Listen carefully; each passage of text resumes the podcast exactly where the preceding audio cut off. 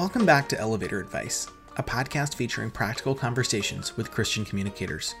I'm Conrad Close, and each week I'm excited to bring you on a short elevator ride with an industry expert or Christian leader who has practical advice or experience to share. This week, I'm excited to hop on the elevator with Elizabeth Bristow.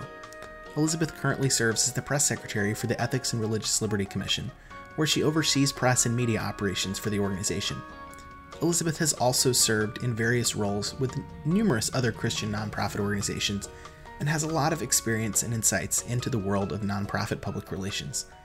I've had the opportunity to work with Elizabeth on a number of occasions, and I'm thankful to call her a friend.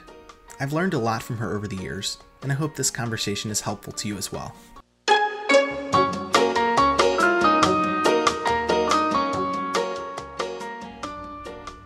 Elizabeth, thanks so much for joining me today.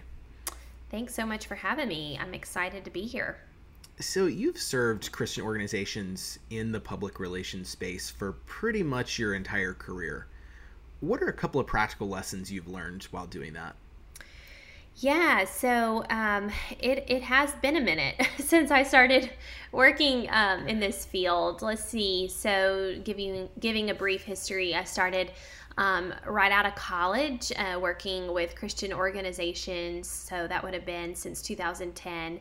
And then I've served um, numer- numerous ones on and off. And honestly, there's been quite a few lessons that I've learned over the years. But I would say if I was going to reflect on just a few points, um, the things that really stand out to me is is the need in this type of role uh, and position to be flexible and to be moldable, to always be willing to learn new tricks because the nature of PR is constantly evolving and changing. And I look where we are in 2021 as opposed to where we were in 2010 and how much has changed in the, the landscape of PR and how we do PR. I mean, you even think about social media and the way that it has just transformed communications um, really and truly, a lot of that was just starting out um, whenever I first got out of school. So, um, my other tip would be like one lesson I've just really learned is to surround yourself with a really talented team. Um, I love teamwork if I had to choose group projects over individual work, I would choose a group project every single time just because I thrive. Um, the best, I think, working with a, a, group of people where I can bounce ideas off of them and they can share ideas and we can come to the table to collaborate. And so, um, if you're able to find that environment where you can just work together as a team, it's just, I, I find that to be so rewarding. Um, I would also say with PR, so much of the the work is deadline driven, and so um, you never know from day to day what the breaking news will be and how you will have to respond to that um, based on the organization that you're working with.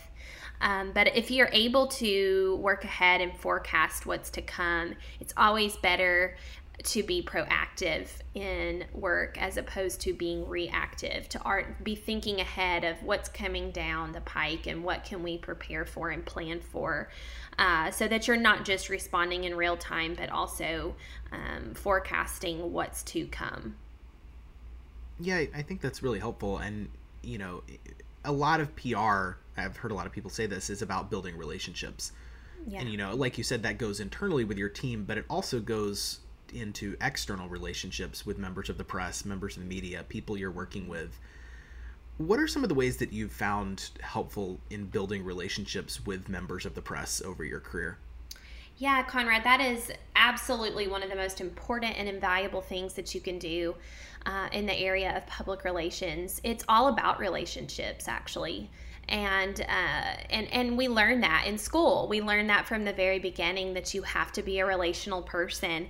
And I think so many times we we see journalists and we see news anchors and producers and people who work in in that sphere as being unapproachable or um, really intimidating, right?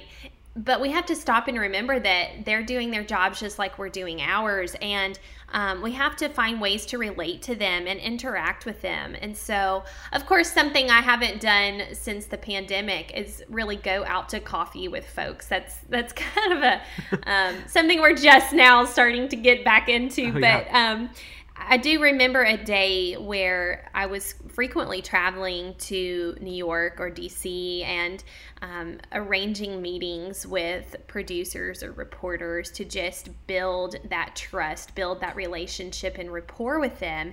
Um, and, you know, even if we aren't sitting across the table from one another. There are different and various ways that we can continue um, that practice. And one thing that a tool that's right at our fingertips would be social media. Um, so, following these individuals on Twitter, following their work. Um, retweeting it, interacting with it, letting them know how much you appreciate a piece that they wrote.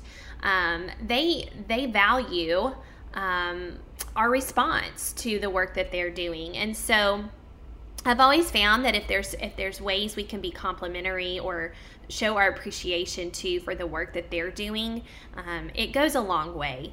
Of course, being genuine on the other side of that as well. But um, I know from my experience, whenever I interact with them in these ways, they it, carries and they'll come back to you. Like right. if they have a question or hey you know thanks for that. Thanks for that compliment. Oh by the way i'm writing a story on this and can you help me with this? Like it, it opens this doorway of conversation. So so important to build relationships.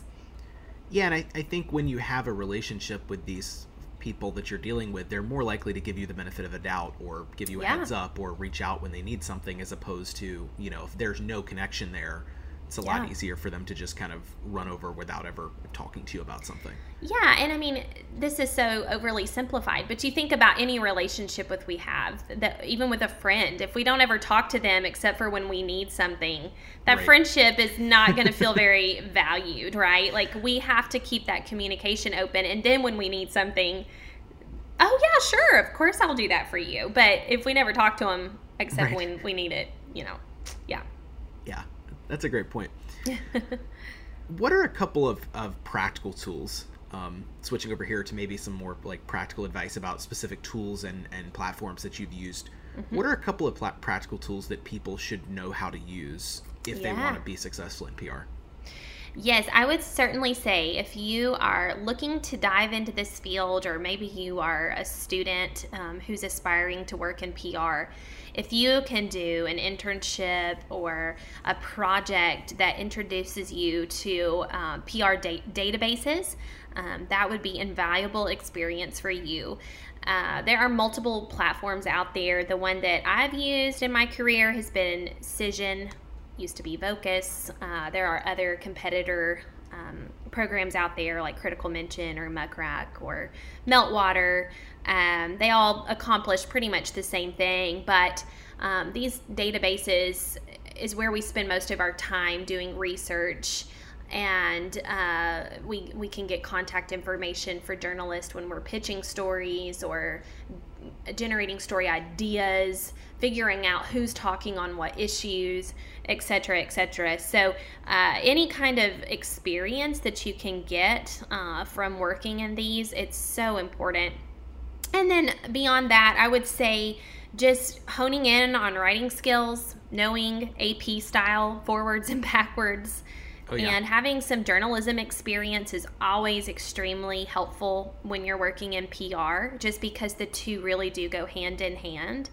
Um, and then just, you know, being confident in your writing and editing and even public speaking abilities because really you have to exude confidence when you do the job of PR. It's it you, you need to have that confidence about you that um, you can lead and you can represent these clients with a confidence in the public square and in the public eye yeah, I think that's that's so important, and I've certainly I've had the opportunity to work with you at a number of different organizations, and I've always been impressed by that. That you know, regardless of you know what information you may have had or how much you know you may have been running on the fly with things in your interactions with reporters you were always confident you were always professional you knew the information you gave them what they needed and i i've always appreciated that about you Well, thank you. And and I will say uh, to that point, if there's ever a situation you find yourself in where you are approached with a question that you may not even have the answer to, it is completely okay to tell that reporter, I'm not sure. Let me look into this and I will get back to you. It's always better to do that, take the high road of being honest and truthful, than to try to make up something or give a false statistic or whatever. So, um, to that point, you know, transparency is is so key when you're working in this field. Yeah, that, that's really good advice. So you've worked, as you mentioned, for a number of different organizations, um, a lot of Christian organizations, and one of the things that I think goes with working in PR for faith-based nonprofits is you end up dealing with a lot of hostile reporters. Mm. There are reporters out there who are hostile towards Christian organizations for various reasons. There are a lot that aren't, but there are some that kind of tend to just have it out for for Christian organizations mm. for various reasons. What are some of the things you've learned about dealing with hostile reporters in a way that kind of defuses the tension and and you know helps the situation rather mm. than making it worse? Yeah. It's a really great question. And I got to thinking about this one and when I think of the term public relations and what that translates to the watching world and, and really just to society as a whole is that we are we are really doing customer service. And what are the main things we know about customer service? Is that you're a of all you're going to have unhappy customers. You're going to experience those who are just furious for whatever reason. And when that happens they a want to be heard they want someone to just listen to as they vent their frustrations and tell you all the things that are wrong. and most of the time that's what they're they're after the most is just for someone to listen and to empathize and to say, you know what, I hear you and I, I understand what you're saying. Um, we don't always have to have the answer, right? And and the solution. We just need to be on that receptive end of like, I hear you, I understand you, and I'm sorry. And I think it's really the same way when you're working with these types of reporters. Um, in my years of, of serving Christian nonprofits, we've we've definitely had those that just truly don't get it. They don't get us. They don't right. get our theology. They don't get um, the bigger picture of who we are and and and then then that's translated in their work and so there have been occasions where um, we've even had to go back to them and ask for corrections or say, I'm so sorry, but this just wasn't communicated correctly.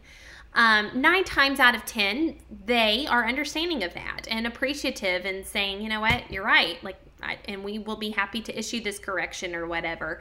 But um, I think like the biggest key, Conrad, is that we we listen, we empathize, and that we calmly and kindly communicate. Um, just because someone's hostile toward us doesn't mean we have to be hostile back. It's that whole turn the other cheek approach. Uh, and and really that goes a long way because they're watching our reaction too. They want to see mm-hmm. are we going to get just as angry and and be a villain just like they are. And so um, truly that I, have only had it happen probably on a, a, handful of occasions where people have been difficult. um, but for the most part, if you treat them with respect, they're gonna they're gonna try as well that that's really good. You've also dealt with a lot of PR crises um, mm-hmm. over your years. You've you've dealt with a lot of difficult situations that have you kind of the organizations you've been working with have been in the public eye um, and under a lot of public scrutiny for various reasons. What are some of the most important things to remember when you're navigating a PR crisis? Yeah, that's a great question. PR, a PR crisis is something that no one ever wants to think about, right? Like we right. we don't like planning for the rainy days. We we really like the sunny days, but we know the rainy days are going to come inevitably. So, I think the biggest key is to have a plan in place before you ever need the plan. So, within the organizations I've served, we've always had a crisis very detailed crisis communications plan in place so that if we have to pull it out and use it, it's ready to go. Again, it goes back to my point earlier in the conversation where I talked about how we have to be proactive instead of reactive. When you're dealing with a crisis, it is not a time to be reactive, it's a time to be proactive.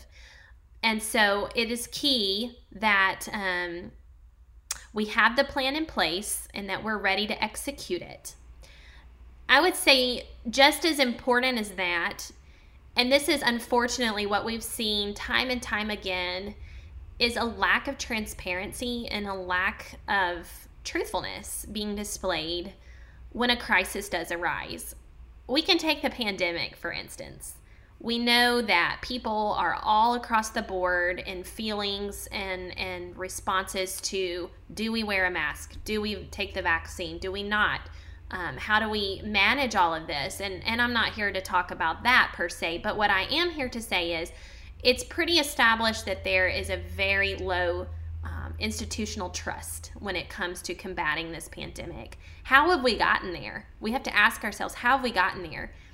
And sadly, I think so much of it is is exactly what we're talking about now with the PR crisis. This is a crisis. We are in a pandemic crisis mode, and there have been a lot of instances where um, national figures who are the spokespeople for um, whether it be you know the CDC or other organizations, they've they've not been consistent and transparent um, from the onset, and so we're getting a lot of mixed messages, confused messages. We're getting this told over here, but you know this person is over here saying this, and um, sometimes people even go back on their word. So I say all that to say we've got to be truthful out of the gate.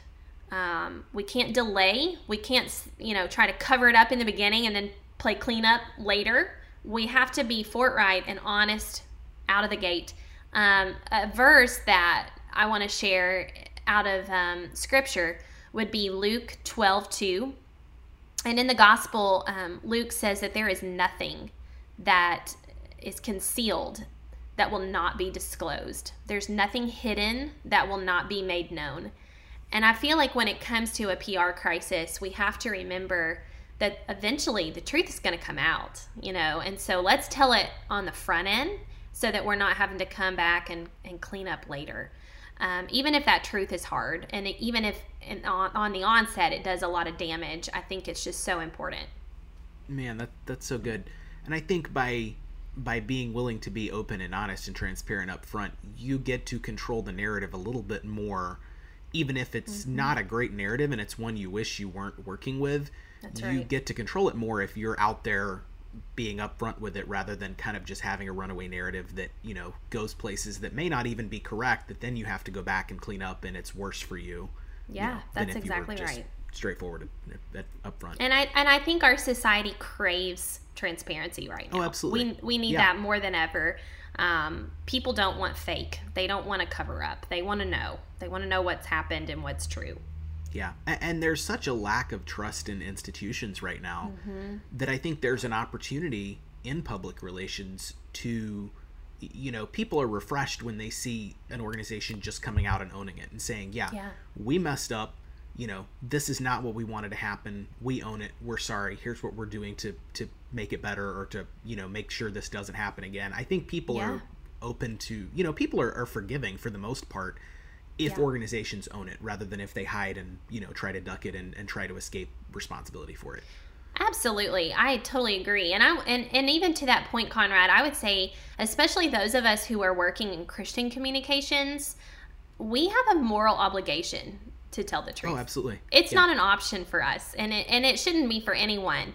But spiritually speaking, like this is what's mm-hmm. required. Mm-hmm. So it's so important, and what a great opportunity when you're working in a field like this to to be able to be that light, right? To be able to to be the ones that bring the truth forward um, to those in the watching world.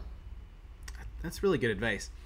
Last question for you as we kind of wrap up here. Yeah one of the most overlooked aspects of PR, at least to me, is the need to build relationships and trust internally. A lot of people see PR and they understand you have to build relationships externally, mm-hmm. but they mm-hmm. don't see the internal work that goes into that. How do you navigate maybe difficult situations where management doesn't trust your instincts, they don't trust your strategy, they're overruling you on something, mm-hmm. and you feel like it would be a mistake to go with with the plan or, or the suggestion that they have? Yeah, that's that is a really tough one. Um, and and you know what? This is such a practical question, Conrad, because this is something so many organizations do struggle with. Um, it's a real question of how do we navigate these tensions and how do we get to that place of unity? And I, I truly believe that it's important within um, the inner workings and internal workings of the organization that we do strive for unity and camaraderie. So sometimes that requires spending more time together as a team and, and truly understanding where we're coming from.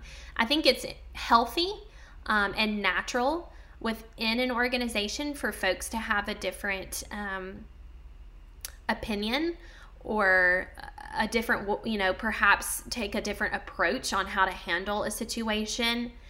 And that's just the way that the world works, right? We're not all right. wired to think and act the same way. So I, I get that. And I think that there is a healthy um, element to that. However, if there, if we're talking about like a huge um, misalignment or a disconnect and distrust on a greater scale, there there could be question and pause as a communicator to say, "Am I in the right place? Like, is this really the right fit for me?" Um, and depending on the scale of, of what the situation is you're dealing with or whatnot, um, it may or may not be time for you to move along to a different direction. Yeah. Um, however, I think we can overcome a lot of those differences just by um, having open communication and a place where we can just come to the table and express our differences and our disagreements and say, look, how can we work together? How can we bring alignment to the table? And then there is a time where I think we also have to lean on our leadership.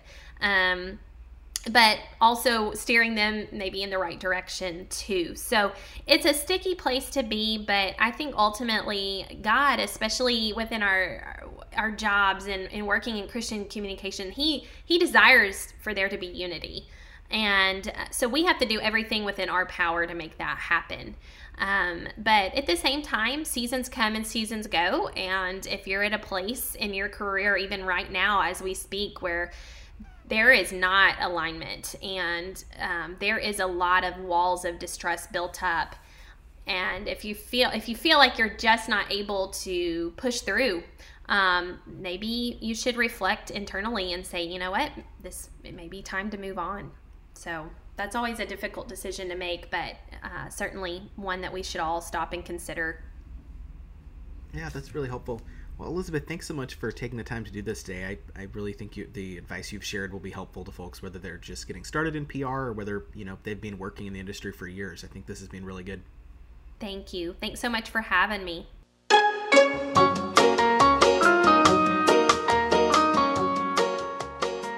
Thanks for joining us this week on Elevator Advice.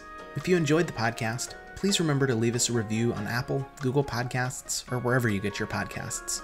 It's the best thing you can do to help us succeed and reach more people with these practical conversations. You can check out the show notes to connect with Elizabeth and learn more about her and her work. That's it for this week. Thanks for joining us on the elevator. We'll see you next week.